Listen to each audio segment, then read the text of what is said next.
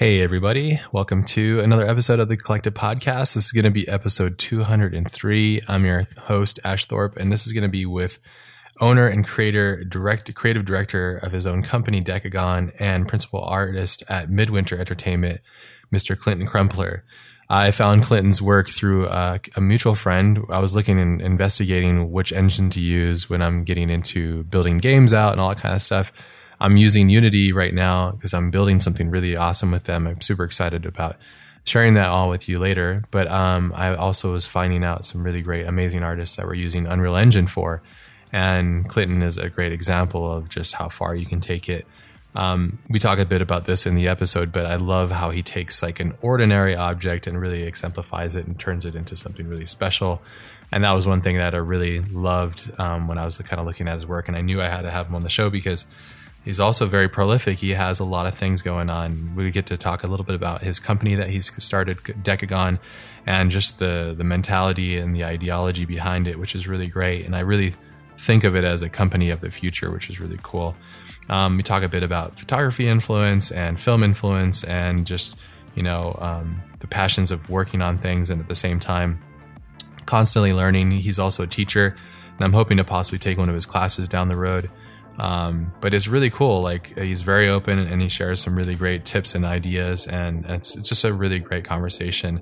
It was a it wasn't super long episode, which is sometimes also really great because we can get right to the point, and I really enjoy that. But it's been um, yeah, it's been a really great episode, and I was really it's really great to have Clinton on. So big thanks to Clinton, and um, I hope you guys enjoy this one. This is going to be episode 203. Let's roll.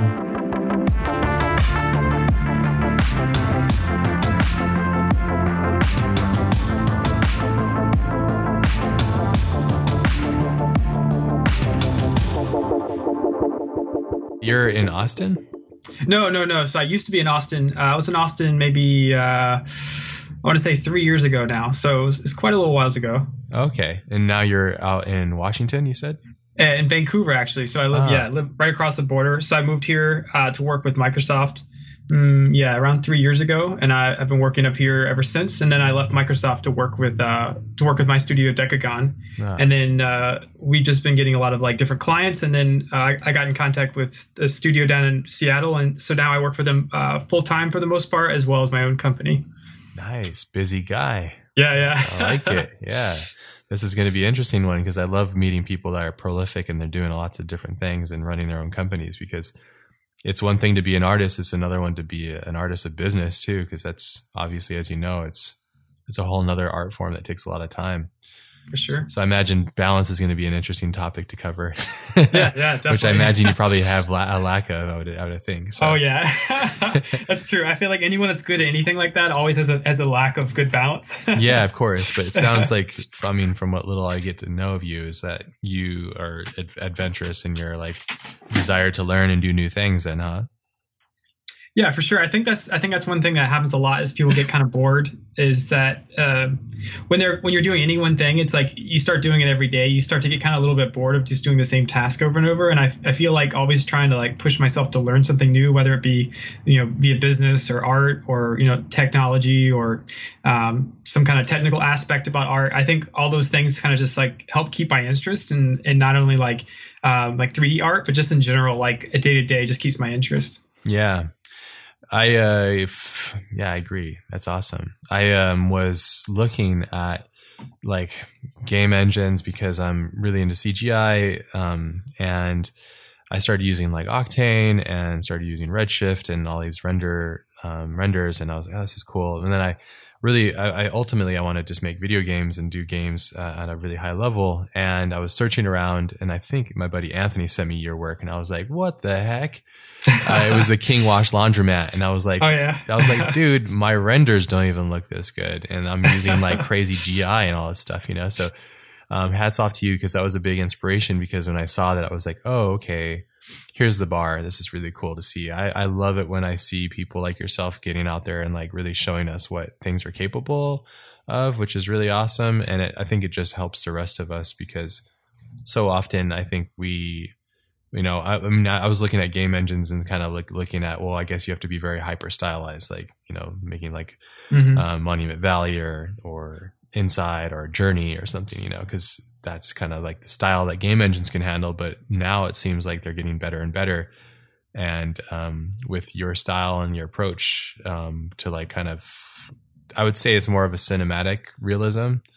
I don't know if that's a good thing or not, but that's what yeah, yeah, like sure. To me. Yeah, I, th- I think that's generally what I try to aim for. I think I think my favorite thing um, for the most part when it comes to creating my own art is kind of make taking the mundane and kind of making it like hyper realistic and mm. so it's like just taking something really boring like a laundromat or like a, a, simple scene and just like seeing how you can like push the values or the roughness or like how you know things just shine or just like catch the light just perfectly. And i think that's like part probably one of my favorite parts about creating scenes for sure. That's probably what i i am most attracted to with your work is because it is that. It's like what's ordinary and somewhat mundane is now becomes this like really unique um, experiment experience basically. And it's like oh it's like a laundromat but like what does a laundromat look like when all the main lights are turned off and just a couple of the main hits you know and then but you're in there and it's like that's so cool. And the idea that it's within a game engine which is like real time is ridiculous in my mind. So it's really cool. And it, again it just goes to show because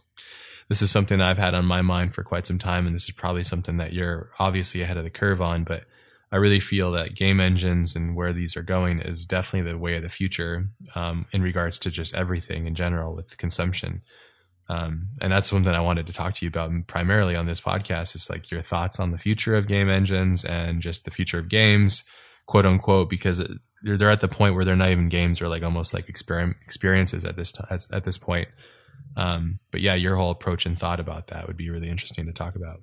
Yeah, that sounds great. I love talking about that kind of stuff. It's always fun. What did you? So you decided? I mean, this is always like a thing, right? People see the work and they go, like, "What did you do? How did you use it?" and all that stuff. And it seems like you're an Unreal, um, Unreal Engine guy. Yeah. Yeah, yeah, yeah, for sure. Mo- most of my work has been done in Unreal. Unreal. Um, I have used like engines like CryEngine um, and Unity as well. Uh, within different studios or different contexts of different projects.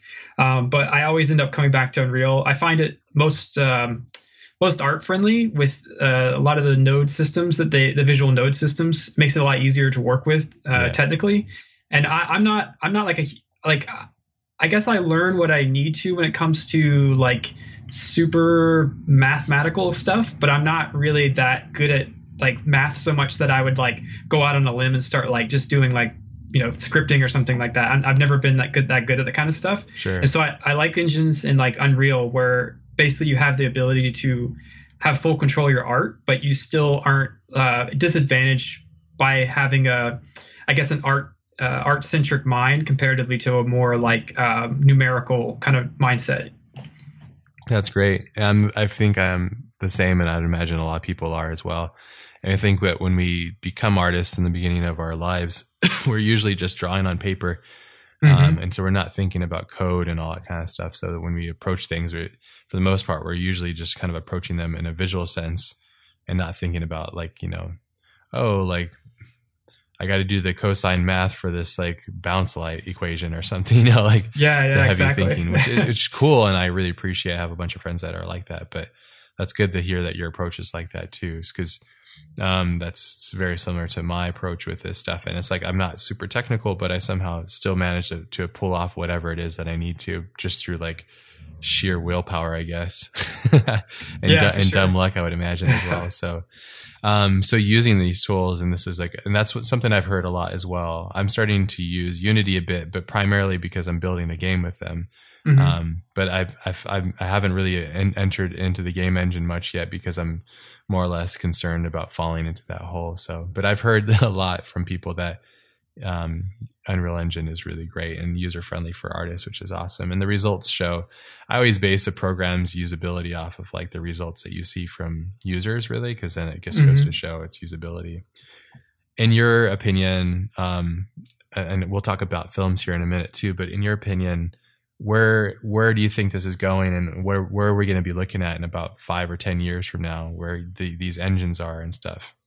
Yeah i think it's it's it's pretty incredible how much it's like changed in the last just even like couple years. Like i remember i remember when i first started hearing a few people mention the use of uh, unreal for archviz and i was like oh that's an interesting co- concept to like start using the engine when it had all like the the really nice like light baking and everything like that introduced and I was like, oh, that's that's actually a really good use of the engine. And then now nowadays it's like you see so many like mock-up and previs and like even short films done with Unreal Engine, and so it's it's it's turning so much to real time because it's like there's so many situations where you as an artist and you as a company in general, like you're creating something and you you want to get something done and you also want to visualize it for your client so you know where you're at along the process.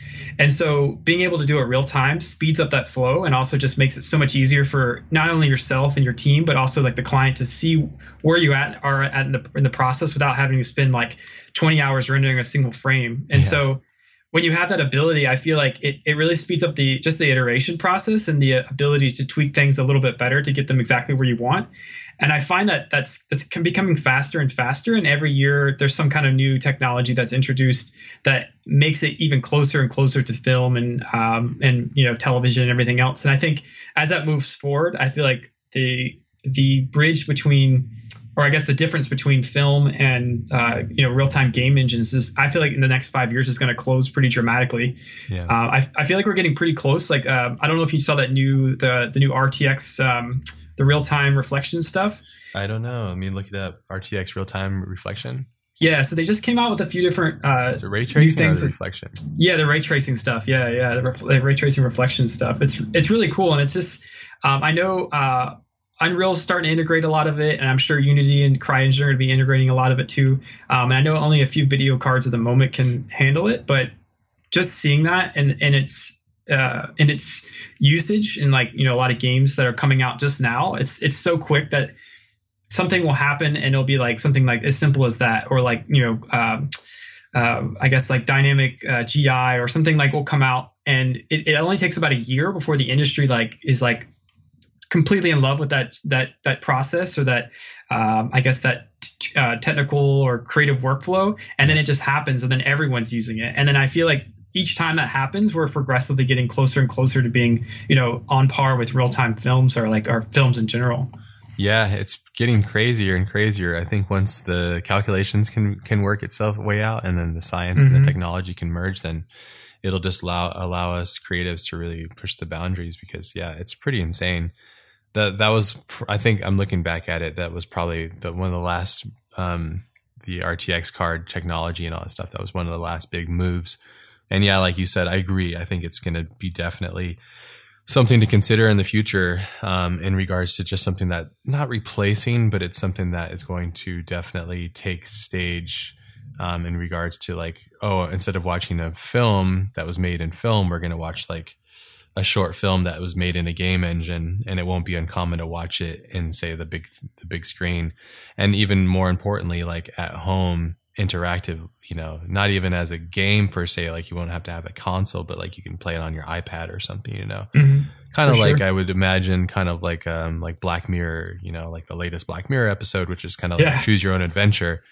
I think that the gap is going to really be blended, and especially when I see artists like yourself and what you're doing, because oftentimes I think the inclination with this stuff is to like make like a I don't know, I forget what they're called, like World of Warcraft kind of character or something, you know. Mm-hmm. Like, but like yeah, when yeah. you when you go out and like the King Wash Laundromat remind me of obviously like Darius Khondji's DOP work on like Seven or like um or Fight Club. It kind of has that that feel, which I imagine was probably an influence. Um, definitely, yeah. There's there's definitely a few um, screenshots I took from uh, Fight Club that I really liked. Just the just the general lighting. There was even a laundromat scene in that movie that I really liked a lot of the overhead lights that you're getting, like the with just shadows casting on characters and downward on different assets. Yeah. Um, and I think that those kind of things, like, I think what's interesting too is that like a lot of those those films influence the lighting and the direction of of, of a lot of games in general today, and so I, I think that also helps um, I think they impact each other in, in really interesting ways. Like I think one really cool st- uh, thing that's happened more recently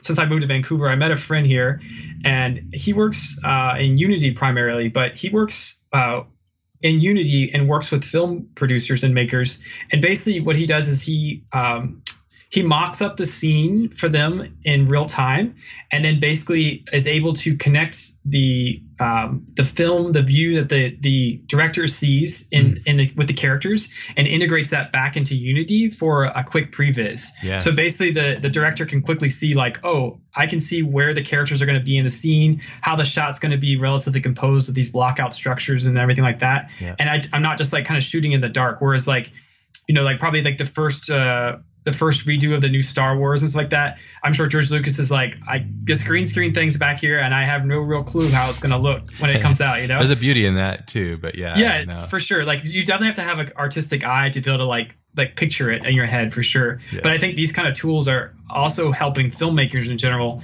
making better films, which is kind of interesting that games are now influencing films just like uh, films are influencing games. Yeah, and I think it's the, the, the what we're talking about is the line is is thinning basically because mm-hmm. as things um, progress, the line between technology and usability is going to totally thin too. You talked a little bit about an artistic eye. Is that something? Because like this is always a, a debate, our topic too. Is like you know, is talent given at birth or is it something that's learned? Is there such a thing as talent or, you know, what, what's your thoughts on that? You know, being talented or does it matter? And, and can you learn anything? Yeah, I think it's, it's tricky because I feel like at first, when I first got into school and then went through, um, like, uh, like graphic design and animation, all those kind of things, when I first started, I was thinking like, oh, it's something you either have or you don't. Like it's a, it's just something like you, if you don't have it, you just will never get it. But then as I've taught uh, as a teacher, I've realized that might not necessarily be the case because I find that a lot of students.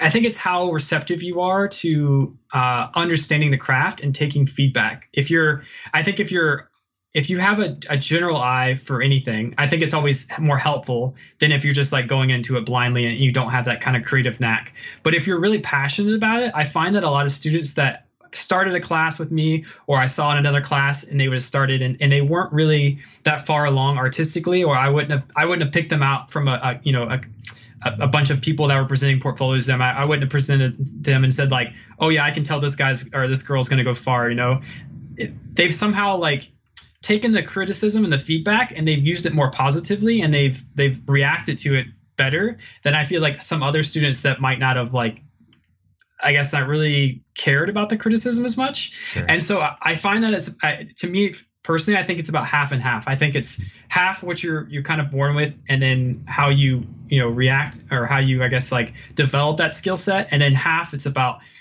how you absorb things around you and artistic uh, influences around you because like i feel like a lot of artists like say like um like say for instance like uh, like Dali or Picasso or any of those like traditional like old school artists like a lot of those guys if you see their work when they first started comparatively to their work when they were in artist communes or with other artists or re- you know, receiving a lot of feedback from their peers I feel like it dramatically increases in their ability and yeah. so they might have been born with this particular set of skills that they firmly understood, but because they were they were reacted to the criticism well and they they understood what was lacking from their art form and they enhanced that as they went moved forward. I feel like that's really what made them like really talented artists overall. Hmm, that's an interesting point, and I think to add to that is, is is the same essence of my biggest growth would happen when I was either working at a studio surrounded by really great people or being uh, a teacher as well and also being taught. I think those are always those significant moments and the moments of like complete discomfort as well too because you're just like for ah, sure. you know so yeah because for me like a lot of times with like entering into cgi it was something that i wasn't really keen on i was more keen on just more like the drawing part but I just look at the future and I definitely see that the future value is going to be in people like yourself or people that are able to wear many different hats and manage to like do many different things and facilitate many different roles and also be thinking about the future and the usability of these things as a consumer and as a creator too so. But yeah you, you speaking to the, the, whole idea too about like um, discomfort. I find that those are the really um, like tried and true moments of any artist. I feel like as soon as you get into the industry or into a job or into a contract or whatever, it's that moment where you feel that discomfort of like, maybe I really don't, it's almost like that imposter syndrome. Like maybe I don't know how to do this or maybe I do. It's, it's how you overcome that. I think that is really the most um, challenging, but also the most um, growth enhancing, like, uh, uh, thing that can happen to you as an artist because when you're in school like you're kind of like nurtured but you're not really like pushed off a cliff but then when you get out into the industry and you get into that first job that you're you're working with other peers and you're like you know trying to figure out something that you've never done before i feel like that's where you really get your growth spurt as an artist and understanding the craft a lot better yeah definitely and i think a lot of what you're saying is is because you're not living in a vacuum and you're willing to like be surrounded. And sometimes one of my inclinations is I don't want to hear what other people have to say, you know, and that's mm-hmm. a problem. Yeah. Because I'm like, ah, oh, I know, and this and that, and that's like that's the ego, you know. Like, yeah. But the ego can be very deceptive and can be destroying, obviously, because it can cause a lot of problems. But, um, but I think it's a good balance of two, both. But I like your outlook. I think it's really great and definitely aligns with what I agree with as well. Because it's like it's a matter of really a, a, combination of things, and I think that it usually just comes down to your raw curiosity and desire to learn and grow. Um, and those those the curiosity and the desire is when you have those two combinations together, I find to be like the magical combination. And I look at that in refer uh, reference to like um, Da Vinci and stuff because I studied him quite extensively. And the key thing that I learned from him was just like um, constant curiosity and mm-hmm. then constant drive to fulfill your curiosity with your own answers. Um, and that comes from like learning from other people and the desire to kind of progress that way. So, which is yeah, key, so for sure. And I think also speaking to that, I think yeah, the curiosity thing is a big thing because most of the time you'll find that uh, any good artist is not only interested in what they're what they're doing as an artist, but also like other forms of art or other forms of expression or other ways to do different things. And, and you find those are the more, um, I guess, like intellectually advanced artists because they're they're not only thinking about just like the the how do I get from A to Z in this thing I'm doing. They're thinking about like the I guess the holistic approach of art, the art form in general, which I think is is what also makes a really good artist moving forward. Yeah, you're right. I agree. Yeah, that's a really good point too. Yeah, art is such an interesting thing. It's something that I constantly think about, and I also think about myself. Like, where am I at in the spectrum, and how am I doing, and how can I better myself, and how can I learn more? And that's like. I think that's why um, seeing your work is really a big influence on me because it was cool to see um, your approach because for me it's like coming from film and really love cinematography and all that kind of stuff and being keen on the look of things that was always my big concern with games is they always just looked like games you know mm-hmm. um, and i feel like when i'm looking at your work i'm like it's really threading the line which is really great um, which is really cool and it's something that i think is a it's a unique approach um, that i hope becomes more of a trend because it would be cool to see this happening and there's there's there's obviously a couple other guys and that are doing this stuff too. But um, it's just really cool to see that. Is there are, are there a few games that are not games but films that you grew up on that had a deep influ- impact on you? Um, yeah, I mean, like I liked a lot of films that probably a lot of kids growing up in the early '80s like liked, like um, you know, like Aliens, Terminator, uh, those kind of films. Sure. Um, I think those films definitely influenced my, um, I guess my I guess my love of the 80s and like all things within that kind of spectrum. But I, I think more artistically, uh, films that I've, I've kind of really come to like are like films like um, Eternal Sunshine of the Spotless Mind is a really good one that That's I really appreciate.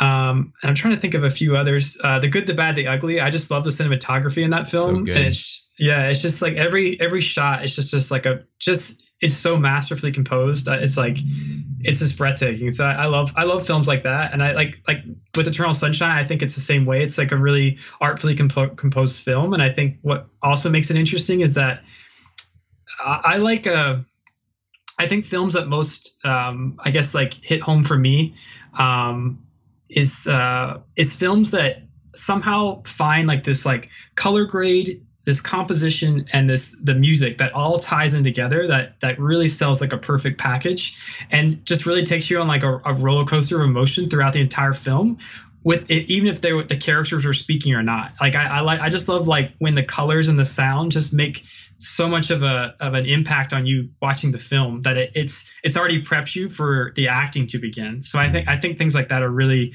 just like powerful in general. Another movie I really like with with in regards to that is um, American Hustle. I feel like the the costume design in that, the the shots in that are really good. The, the all the music is great, and uh, yeah, I just I just love like period movies like that for sure. That's cool. I don't think I've ever seen American Hustle, but I definitely love Eternal Sunshine. it's probably Gondry's best film in my opinion. And for sure, definitely so would agree. Good. And uh, yeah, there's just something about that film and how it kind of ties together, and the feelings that it evokes are insane.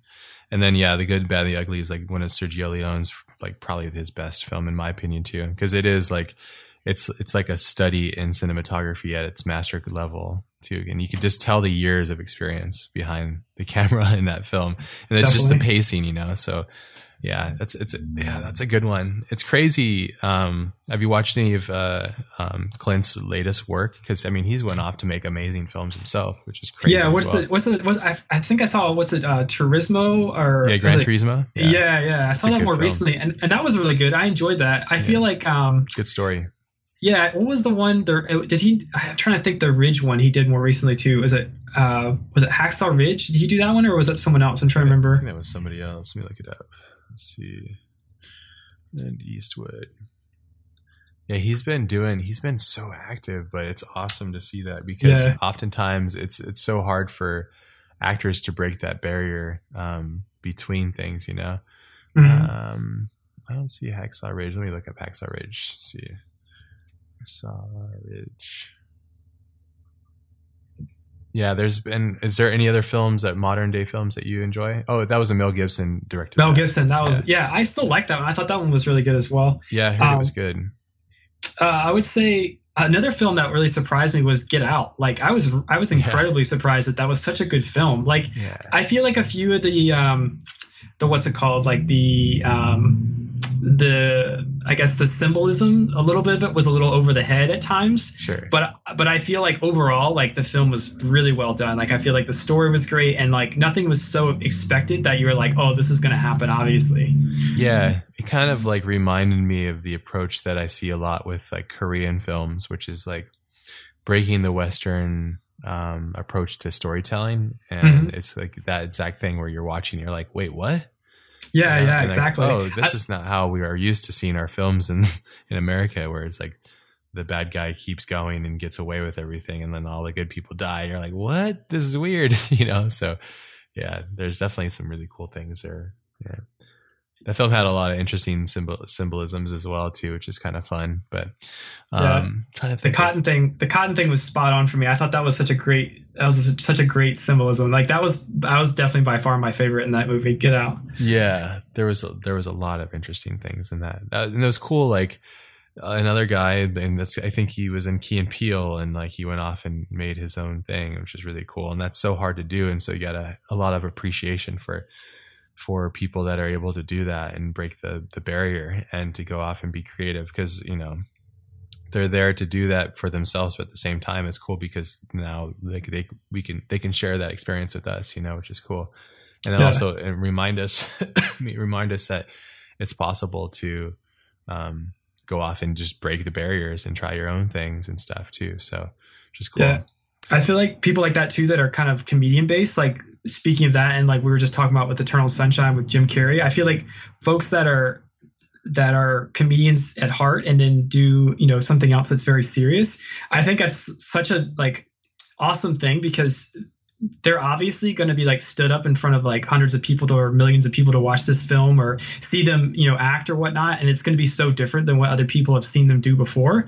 And so I, I feel like for them to be able to overcome that challenge to, to switch to a more serious role makes it even more of an interesting film because you're, you're just so, you're, you're just so uh, like mist, you know, mystified and just like how are they able to like change the the pace of how they do what they do comparatively to their you know natural like comedic state. Yeah, and it's a huge influence too because then you can go okay like now if they can do that for this then i could do this for my own career and exactly. so on and so forth yeah you know? exactly so it's, it's, it's it's always great and i appreciate it when people do that definitely because it just helps the rest of the community as well and it, again it just reminds everybody like hey anything's possible and you could just do it so let's talk a bit about um, so you originally mentioned you were out in texas and now mm-hmm. you're um, you're then out to washington and now you're in vancouver I have quite a few friends that live out there. It's very expensive.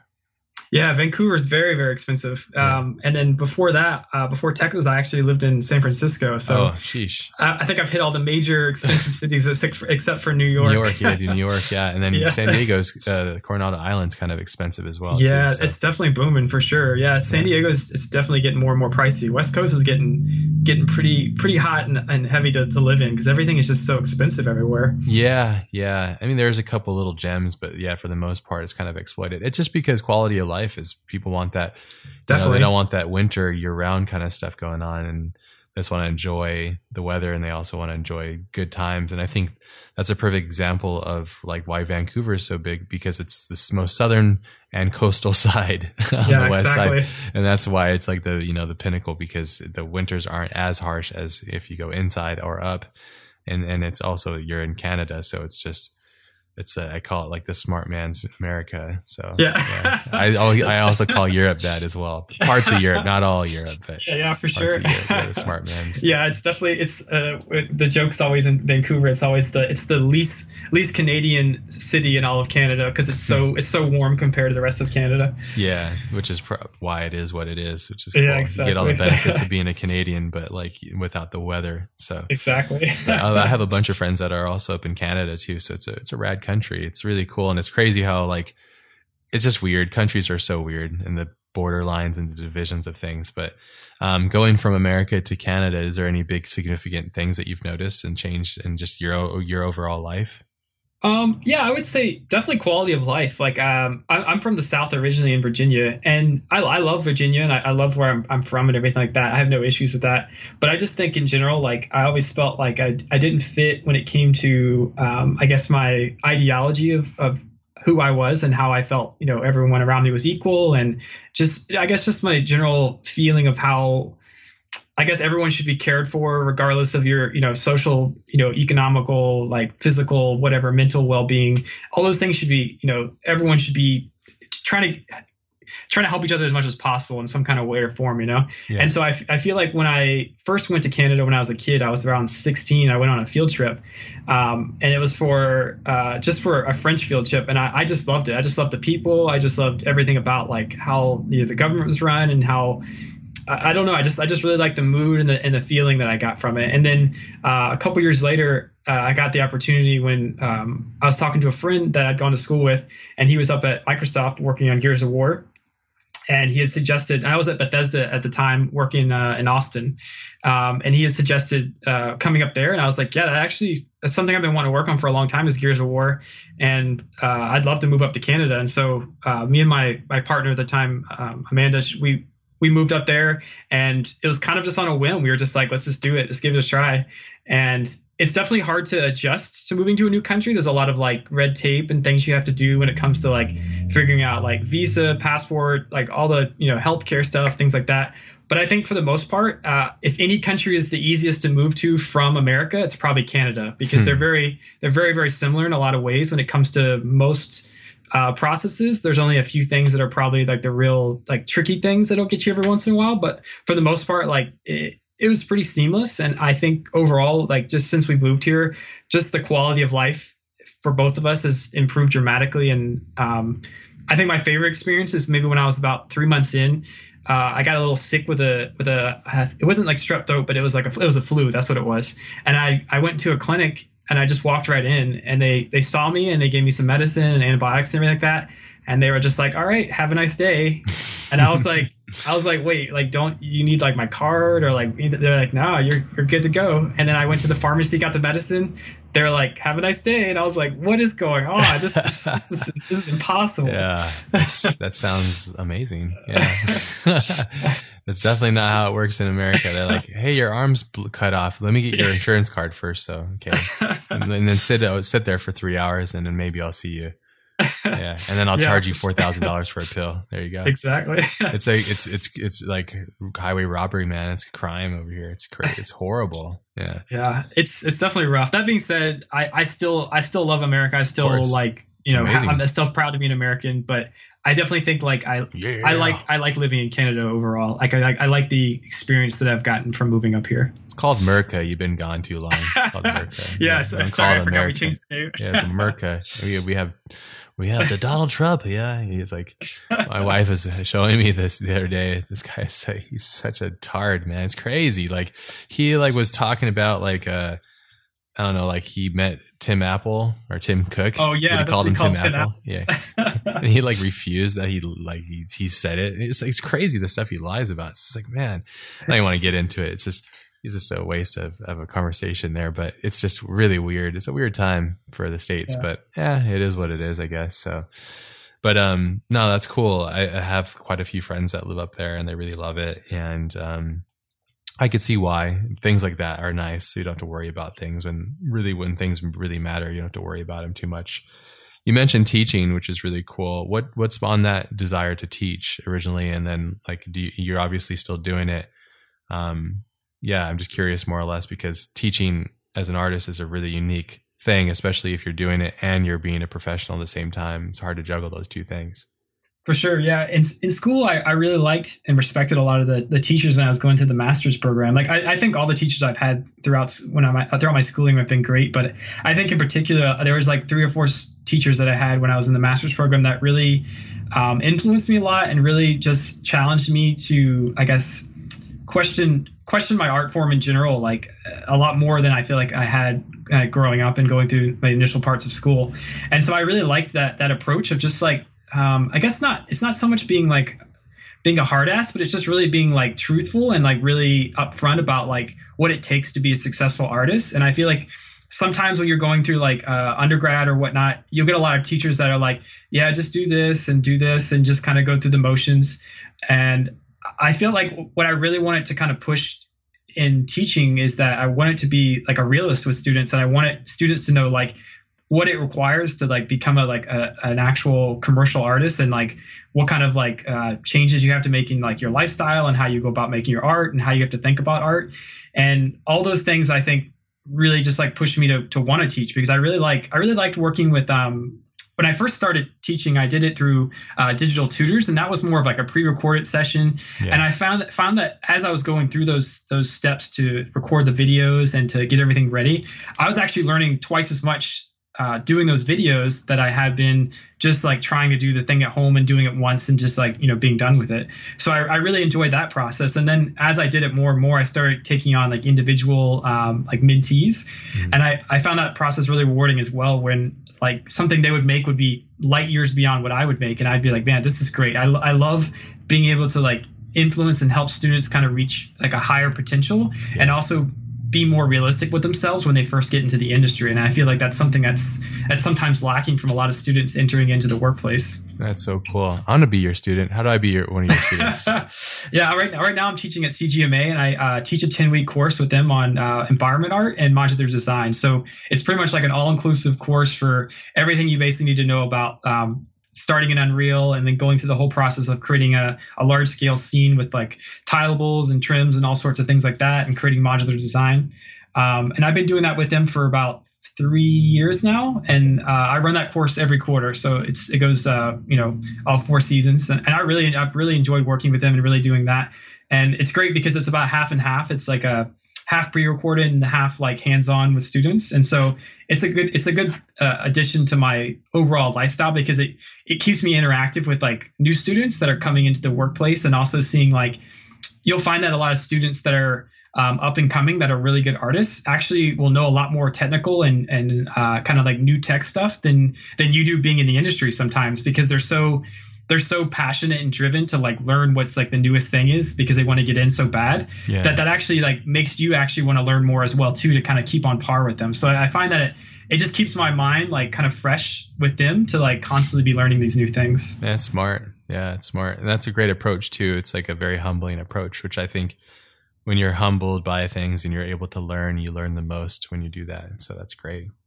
Yeah, I love that. I'm gonna look this up. I'll try to figure it out. The the thing is, I'm with Unity right now, so it's you know it's it's kind of you know it's how it goes. It's like you're on that team, and then you're on that sure, team. Yeah, so yeah. they have different approaches, which I, I wish they would all be just one program, but that'd probably be a problem as well too. So, um, but no, that's really cool, and that's cool that you're teaching and doing that too, because I remember teaching. There was some uh, one of the things I loved the most was when a student would do better than I did because it would make yes. me so happy. Yeah, yeah.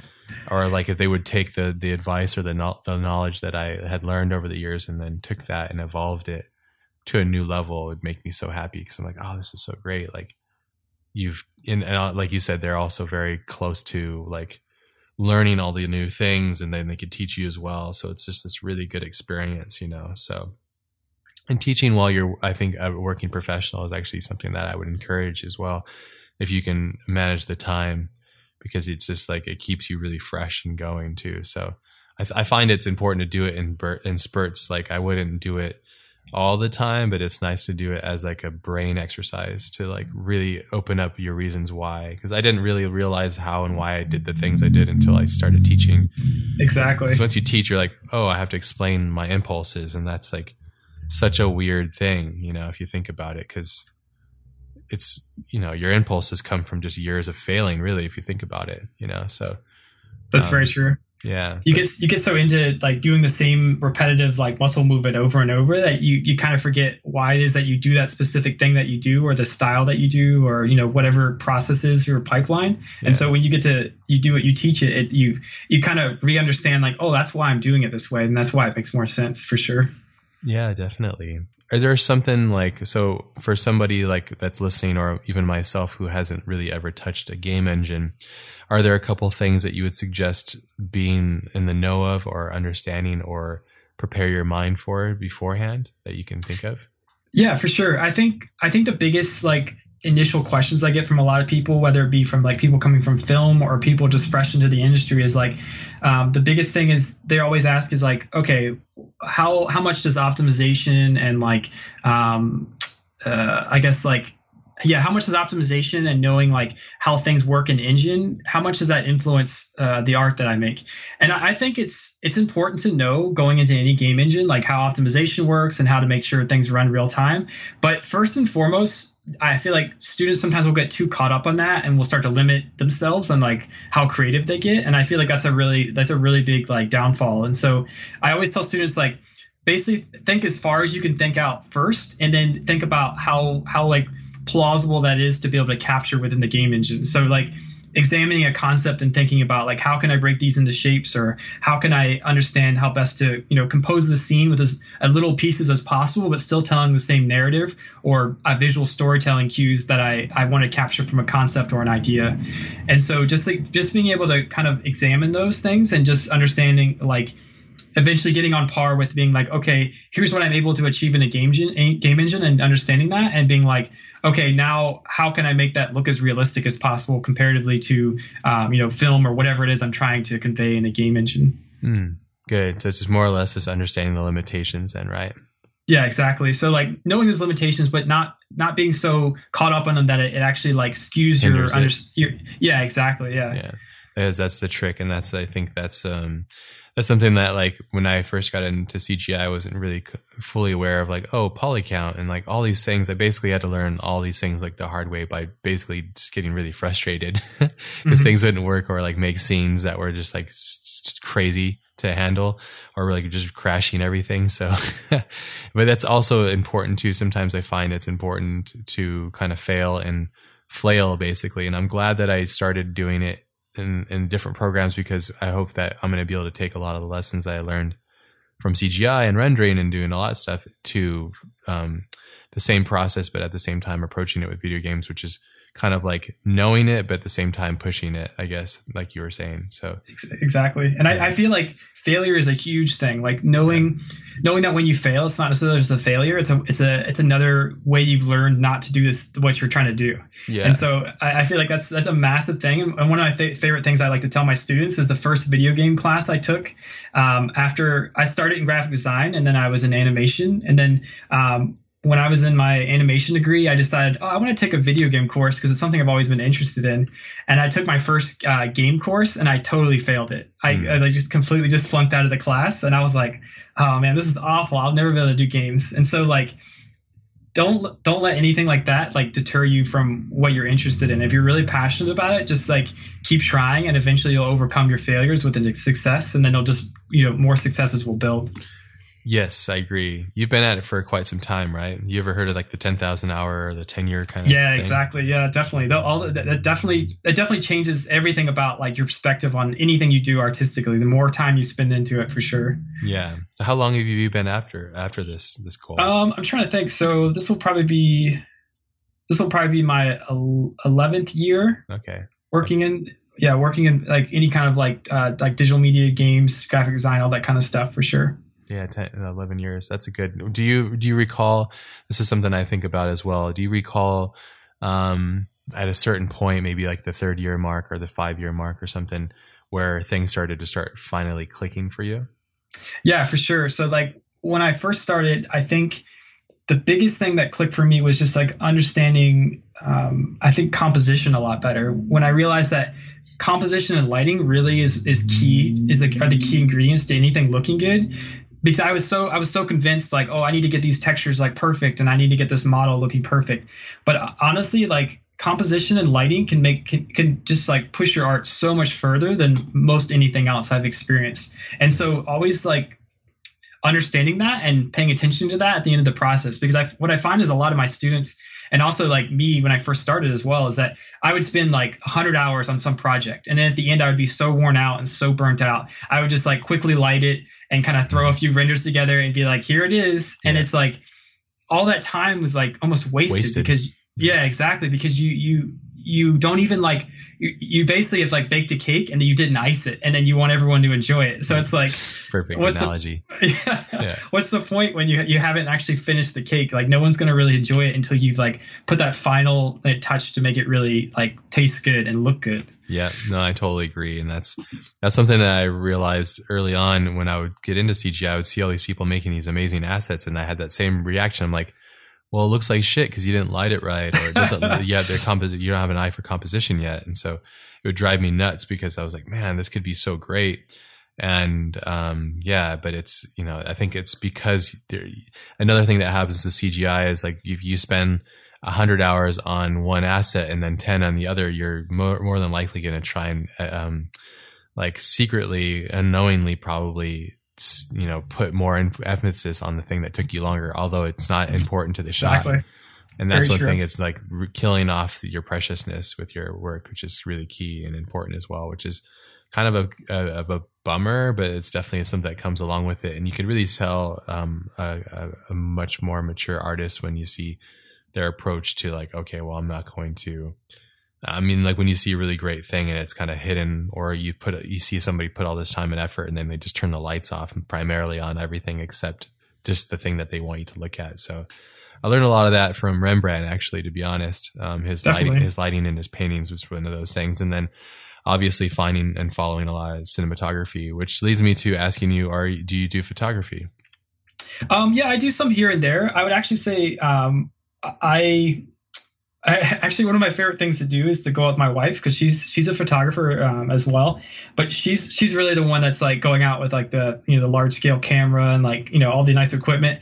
And I'm I'm more of just like a I like going out with her and just like to different like hikes or you know wherever we're at around town stuff like that and like when we see something together, my favorite moment is like when we both see something, we're both like, "Oh, that's a cool composition," and she'll take the, you know, the really nice like professional style photo of it, mm-hmm. and I'll take the one with my phone. But I just like trying to like being able to capture what it is or what sensation I got from that moment or that that angle or that view in that that at that very moment with my just like a simple phone, and I feel like that's really gratifying to me because it's like it's quick and fast, but it's something that it's exciting to me to, to, be able to capture that art form really quickly like that. Yeah. And so I definitely like that this photography in general, but I, I, wouldn't say I'm like a professional grade or anything of that nature. sure. But that's cool that you like to do it. I mean, for me, I, when I got back into photography, it was like, it helped my CGI tremendously because it helped me see the world through the eyes of a lens, which is basically kind of what we're doing in CGI or building the games for and stuff. I mean, in games, you're usually using a very wide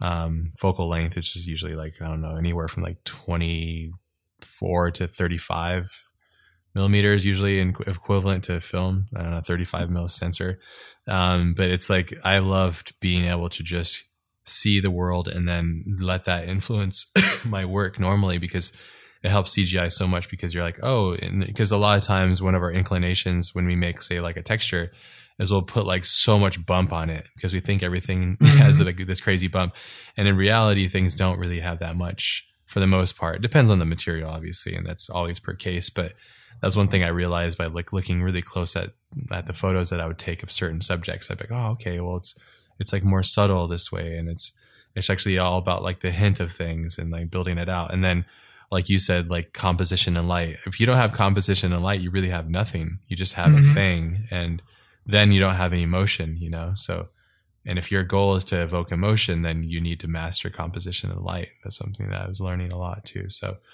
but yeah, photography is amazing and something that I really love. And I try to do as much of it as I can because it's it really helps with everything. It's an expensive hobby though. Yeah, yeah, for sure. and that's I'm totally addicted. I have so many. I was just I have like 20 lenses now. It's like stupid. So too much. So too much.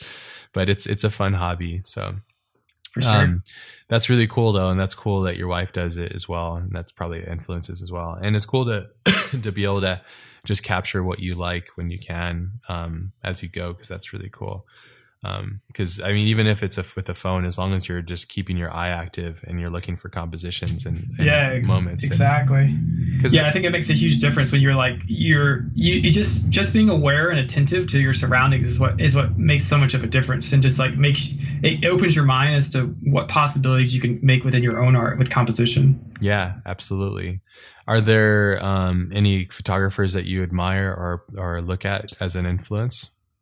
Um, I'm trying to think. So, like, uh, one thing that inspired the laundromat a long time ago was actually a photographer named Lori Nix. Mm. Um, she did these. She would do like the these miniatures that she would create, and then she would take um, photos of them. But the photos would be like, would how she took them. It was like a I forget the name of the style, but it's she took them so that they felt like ultra realistic, even though they were miniatures. And so I really liked the the perspectives and the angles that she was able to get because it's kind of angles and like views that you you get from like a game engine camera because you know like within the game engine you're, you're able to basically move in the wall or out of the wall or do anything like that and it's a lot more difficult when you're trying to do something like that like on a film set and so I find that it was more comparable to like a game engine type camera for a lot of her work, and so I really liked the the composition she was able to achieve with that kind of stuff. Rad. What was her? How do you spell her name? Uh, Lori Nix. Let me see if I can find her here. N I K S. Yeah. C K S.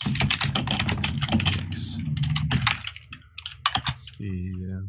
Yeah, it's L O R I N I X. Photography. Awesome yeah, I love finding new photographers and just new artists in general. It's so cool because it's just, yeah, these are cool. They're like, yeah, these really crazy painterly dioramas. Yeah. Yeah, it's it's pretty impressive, like what she's able to achieve with like the diorama and like the amount of realism in it. And I I don't know, I th- I just think it's really awesome. That's just how what she's able to capture with that with the like a small diorama like that. Yeah, the lighting and everything it's like it's all about composition and lighting again. It's cool. Yeah, exactly. Yeah, I'll be definitely checking out her work. That's for sure. That's really cool. It's interesting. Like it's kind of like has this weird, surreal looking something about it. Very surreal, yeah. obviously. It's almost, it's almost size, gaming itself. Know. Yeah, yeah, and the textures and stuff. Because I think um, another thing that when I really got into CGI was um, my error with thinking things that were on scale when they weren't at all, you know, and like putting things to scale that were wrong, you know, because so much in so much of what you do in CGI is like about scale of texture and everything. So when you make that's what's really interesting about her work is is probably why it feels more like a game is because her texture, like the the the scale, is kind of how you interact with a lot of art and games because the scale is usually just slightly off. Yeah, in a yeah, sense exactly. where it's almost like a caricature of a reality, which is interesting too. So, is there? Do you play games much, or do you get a yeah, chance for to play sure. games? Yeah, yeah. So I, I try to play as much as possible. Like, there's obviously like um, some days where I'm like, I can't, I can't make games all day and then go play. But sure, when yeah. when I can, I, I definitely do. Like, um, I find that I am most drawn to games with either good visual storytelling or narrative or really contrasty, moody work. Like I think the new Metro game looks amazing. I think it's definitely um, probably one of the best looking games I've seen in the last like year or so. And then the also Red Dead also looked really good. I really I really enjoyed playing through that. Yeah, I heard that was good. Um, I actually bought a PlayStation for the like since I was like a, in high school. I got a PlayStation Four, and I I got a chance to play Inside, which was absolutely brilliant. Nice, yeah, yeah, that's a fun one. And I sure. finally got to play Journey, which I another brilliant film, and I have The Last of Us and Red Red Redemption as well on my list of games to play. But they're such an involving experience, you know. So, like, I got Zelda for my Switch, and like, it's like a part time job. So I was like, yeah, I, I, I love it, and it's awesome. But it's like I'm not going to give you like 300,000 hours. It's just, I'd rather do something else with my time, unfortunately. But no, I really like those. Is, um, have you, oh, let's see, what was I going to say? There was a game that I wanted to see. You've obviously played um, The Last of Us, right? Yeah, The Last of Us is man, like, like the compositions and shots in that. It's it's like it's much more like a film than anything else. I think it's done so well, and yeah. I think like all the cut scenes and everything like that, it looks so great. And I, I'm I'm really excited for the new one for sure. Sorry, my headphone flew off. No worries. no, no, that's worries. that's cool, and I, that's I, am excited to play that for that exact reason. So because of what it does and stuff. So and just like the the influence of film and how it's like threading the line and, and, and connecting it, and you, and I think with those kind of projects, you can really kind of um, see the the just the the artist behind it. That's all I really care about when I see or encounter or experience art. Is I want to know like I want to feel the artist behind it really, you know. So, but that's just me. Working with Unreal, is this something that are you close with them? Do you is are they a company that um, you communicate with directly, or do you talk with the devs, or are you just kind of on your own, or how does it work for you? Sure, yeah. So um, uh, most, I think, I'd probably say about eighty percent of the jobs I've had have been in Unreal Engine. So, and um, some of the teachers I had coming in through school were also um, uh, Unreal guys that had worked at Epic Games or you know uh, in, in, other forms of the engine, and so I guess like keeping in contact with them, and then you know working in different game studios and, and meeting some of the the Epic devs um, that have come into the game studios to talk about you know the software and like usage and stuff like that. Um, I've got to know them more and more throughout the years, and um, just recently I'm, I'm, actually going to GDC on on um, this next week on behalf of uh, Epic Games. Uh, so they invited me out there um, just to um, kind of talk a little bit about my experiences the, with the game engine and just like how I go about using it and just like how Dekogon um, as a company uses it overall as well. Mm. but yeah, so like uh, so far, like every experience I've had with them has been really, really super solid. Like they're they're really good about like getting back to you with technical questions or any kind of issues that I've had. Um, I think their forums are super active, which is great, and there's always someone you know asking the same kind of question that you are you're trying to figure out. And so I think that's that's probably another reason why I'm really into Unreal is because I've never run across an issue that I couldn't like look up online on being like, uh, how do I do this? Or like, how does this work? Or like, what is this process about? Or like, why am I doing it this way and not this way? Mm. And so it's, it's really well documented. And I think that's, an, that's another really strong, like part of Unreal that makes it a really powerful engine overall. Nice. What does Dekogon actually do? Like, what do you guys do? Sure. So Dekogon is a, is a, um, it's an artist collective. So it's, uh, it's basically like uh, so it's like a group of artists that are profit sharing from uh, an outsourcing company. So we basically will make art for you know games, uh, short films, um, you know previs, uh, VR uh, titles, things like that. Mm-hmm. And when we make the art, um, all the artists that contribute are basically getting um, profit share back out based on how much contribution or how much work they put into it. And so it's composed of basically all different types of artists um, all throughout the industry.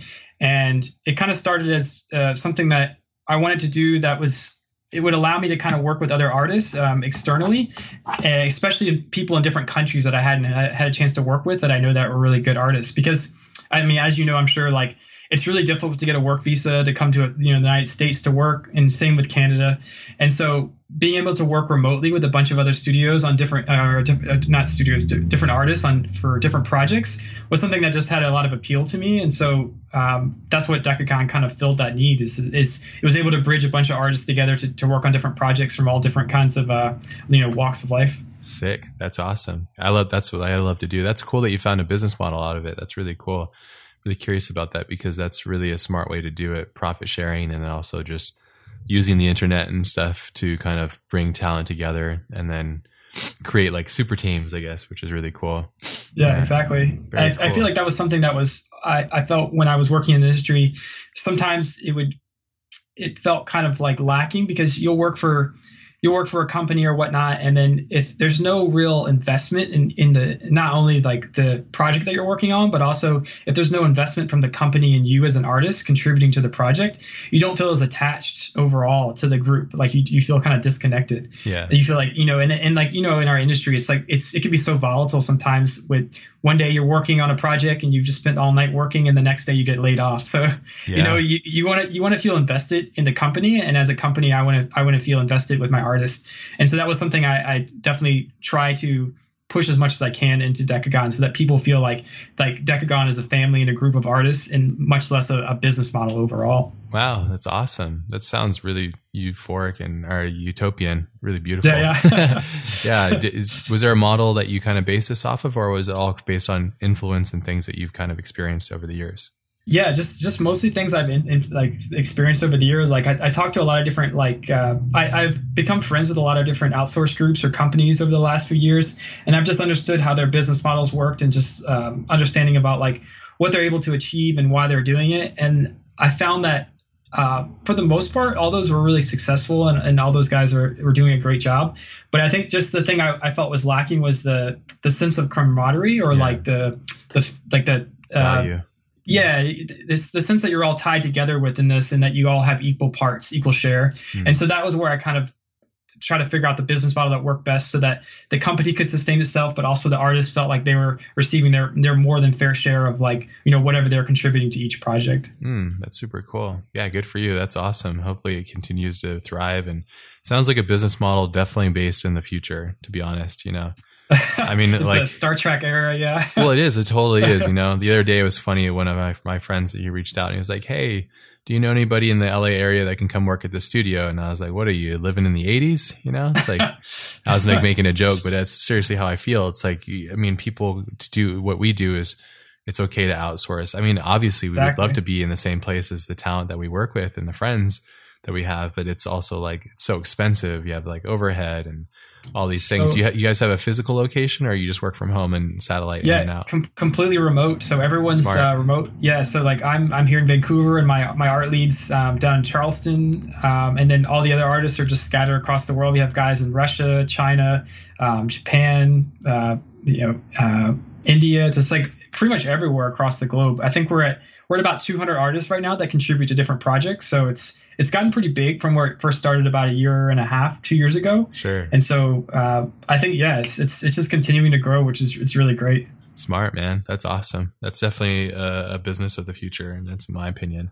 And it's something that I've been really thinking about and considering too, because when I first started out, it was like um, you'd have like a physical studio and you would have people on payroll and all these things, which is fine.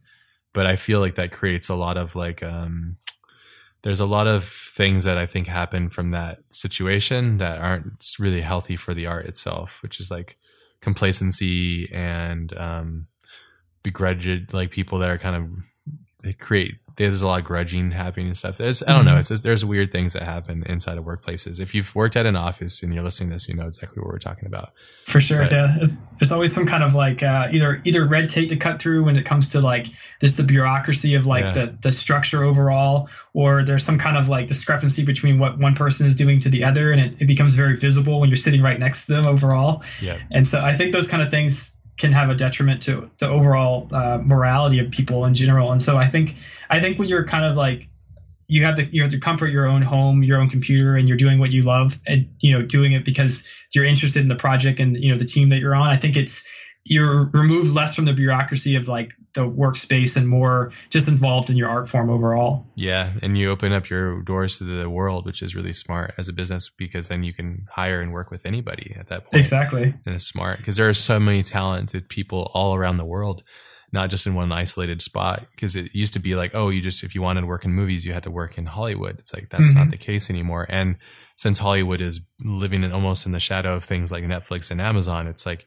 it's really changed, you know. So the, the the whole industry itself is shifting and pivoting quite a bit you use a lot of different programs um, from what I can see, and so do I. Is there is there a particular set of programs that you really love or you really enjoy? I think I know what they are, but I'm just curious to see what you sure, think. yeah. So I use I use Maya. I think that wasn't necessarily so much. I think that was more from like that was what I was taught in school, and that's what I just continue to, to you know develop and learn. Um, I know a lot of people are really getting into Blender right now. I know that's like the, the new hot topic. Yeah. Um, and I, I haven't tried it quite myself, but um, I definitely would be interested to try. I'm not like I'm not like completely attached to Maya, but that's that's definitely my primary uh, you know uh, software of choice. Yeah, modeling, modeling. UV and stuff. Yeah, exactly. And then like sculpting for like ZBrush, obviously like that's a big one. And then um, I used to be uh, really into um, Quixel, but I feel like they haven't really supported the the tool set for texturing as much. So I still use uh, NDO for Quixel and stuff, and I still use Megascans for the most part, but yeah. I don't use um,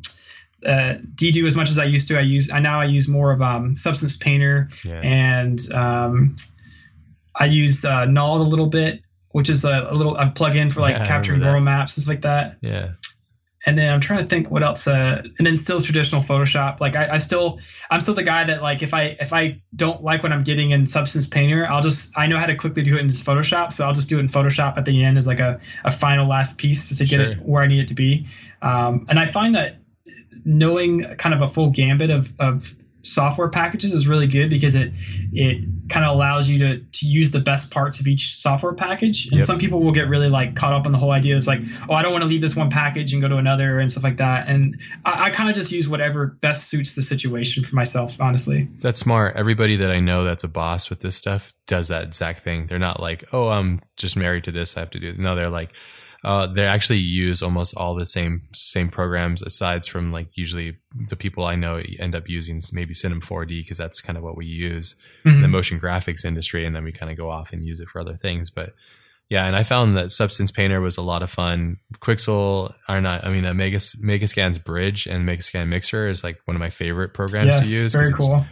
I love programs that you can just get in there do a little bit of minimal work and get like good results and you're out you know? That's mm-hmm. like my favorite.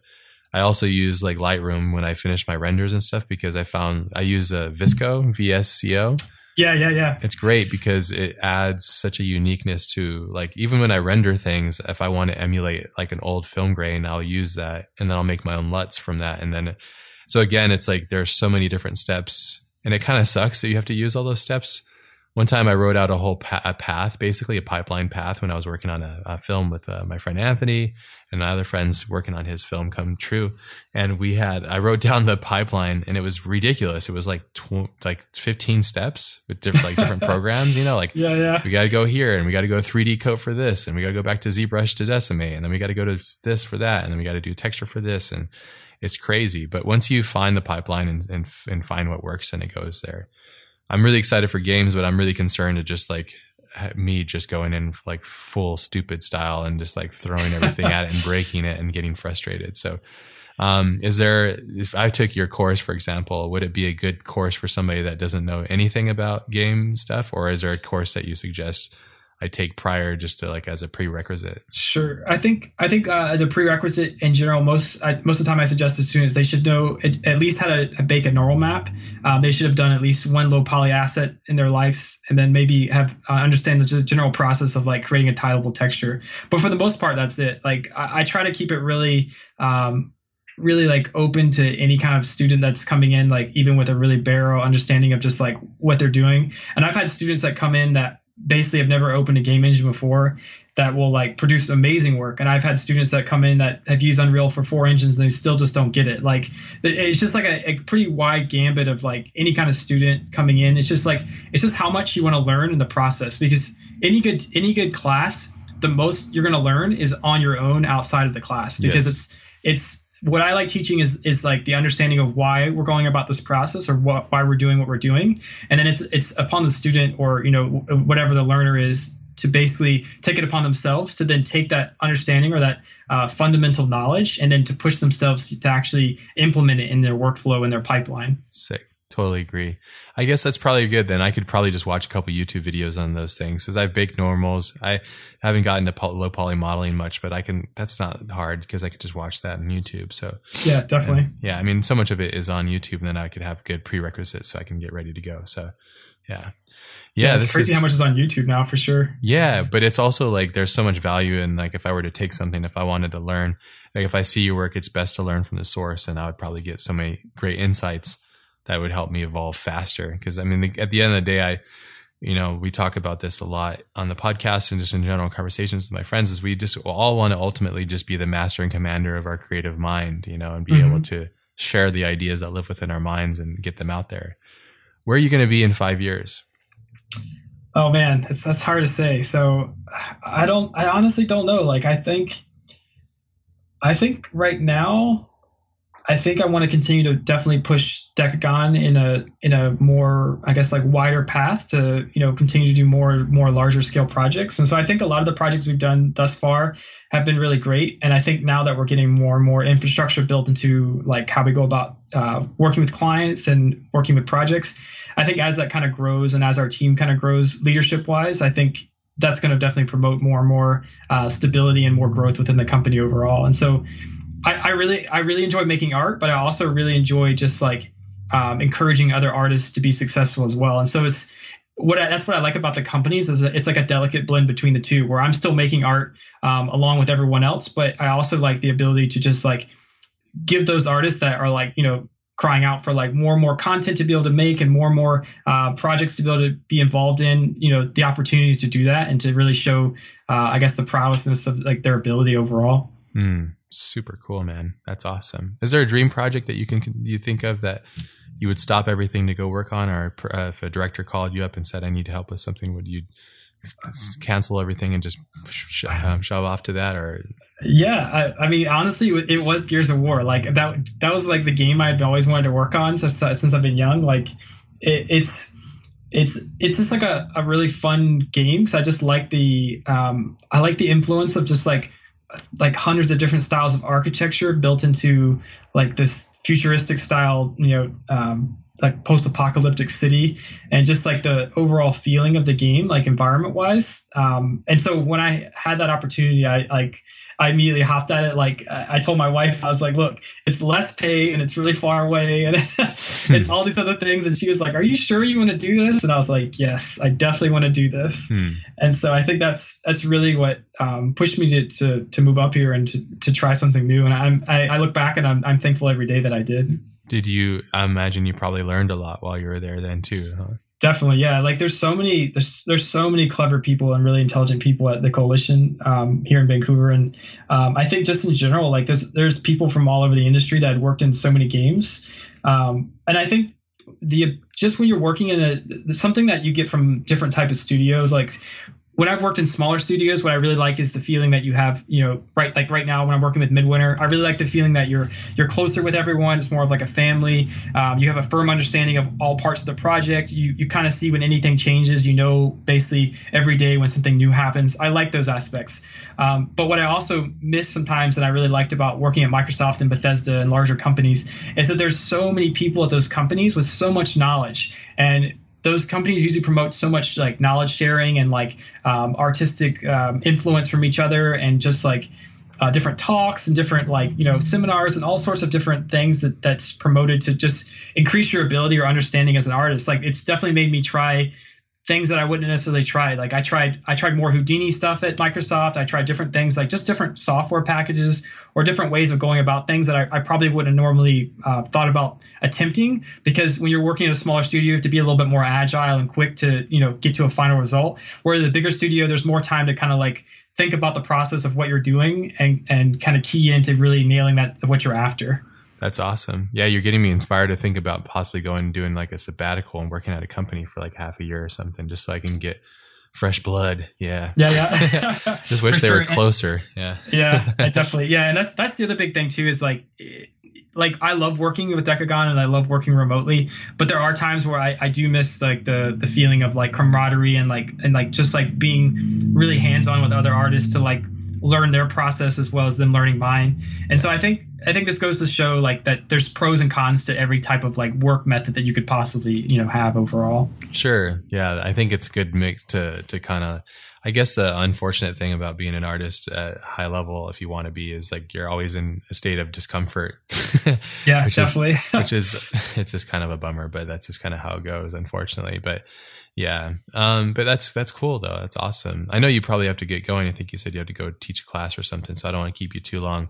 Um, is there something that you could give to your your past self or younger self that would help influence your decision making to get you to where you are here and now a little bit faster, or some decisions, um, some choices that you could have made a little better?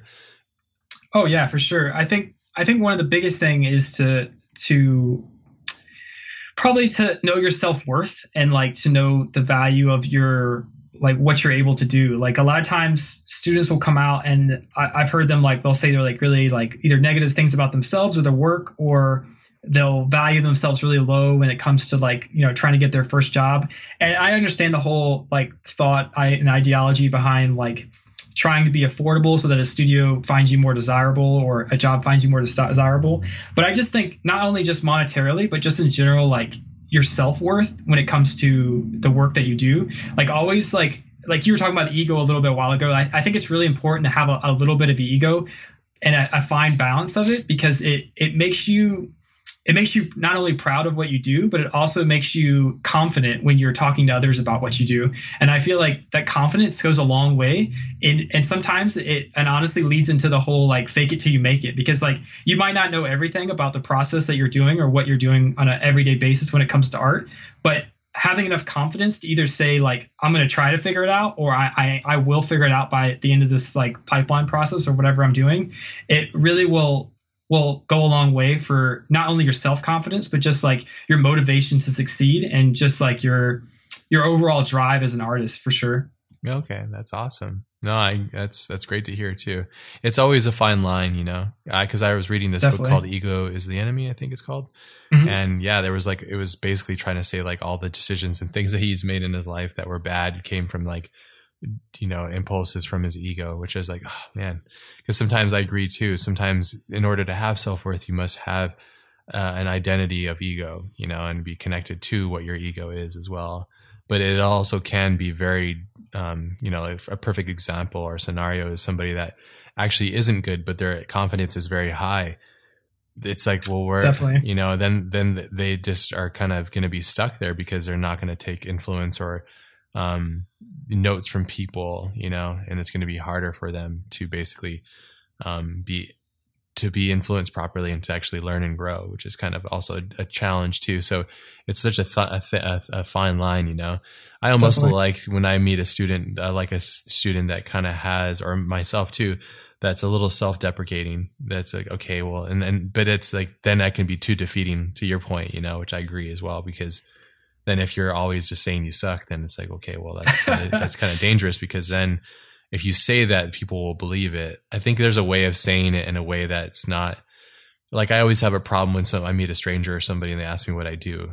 I just like, oh, I just make stuff, you know. My, if my wife's around, she's like, God, stop it! Like, and she'll say, oh, he's really humble. He does all these things, and then she kind of manages to do it for me. But um, I don't know if it's right or wrong. It's just I know it's something that there's a, there's a thin line, obviously, right? And it's all about a balance Definitely. and balancing things out. So yeah, I think one of the old sayings that's that's always like really good to remember is there's always someone better than you. You know, like yes, it's such a it's such a simple saying, but it's like some people forget it sometimes. It's like, oh, I want to be the best, and it's like it doesn't matter what you do. There's always going to be someone better than you. So always be open minded to like learning from other artists or like other processes or other ways about going something. Because no matter what, there's always going to be a, a slightly better process or slightly better way about doing any one thing that you're doing right now currently that you're really confident about what you do. Yeah, I totally agree. Yeah, man brilliant. I love it. Thank you so much. I really, I really appreciate it. I'm looking forward to possibly towards the end of the year, hopefully being one of your students because I'd really love yeah, to definitely. learn from you and and I'm looking forward to continuing our conversations on being a nerd. So. All right, there it is, everybody. I hope you enjoyed this episode. Big thanks to Clinton for coming on the show and sharing his time with us this week. You can find notes for the show notes and all that good information at thecollectivepodcast.com slash 203. Um, you can also find us on Facebook and Twitter and iTunes podcast page, all that good stuff. If you have questions or inquiries, just reach out to us on the website. You guys have an amazing day. You know the drill. Go out there, be powerful, be prolific. Peace out, everybody.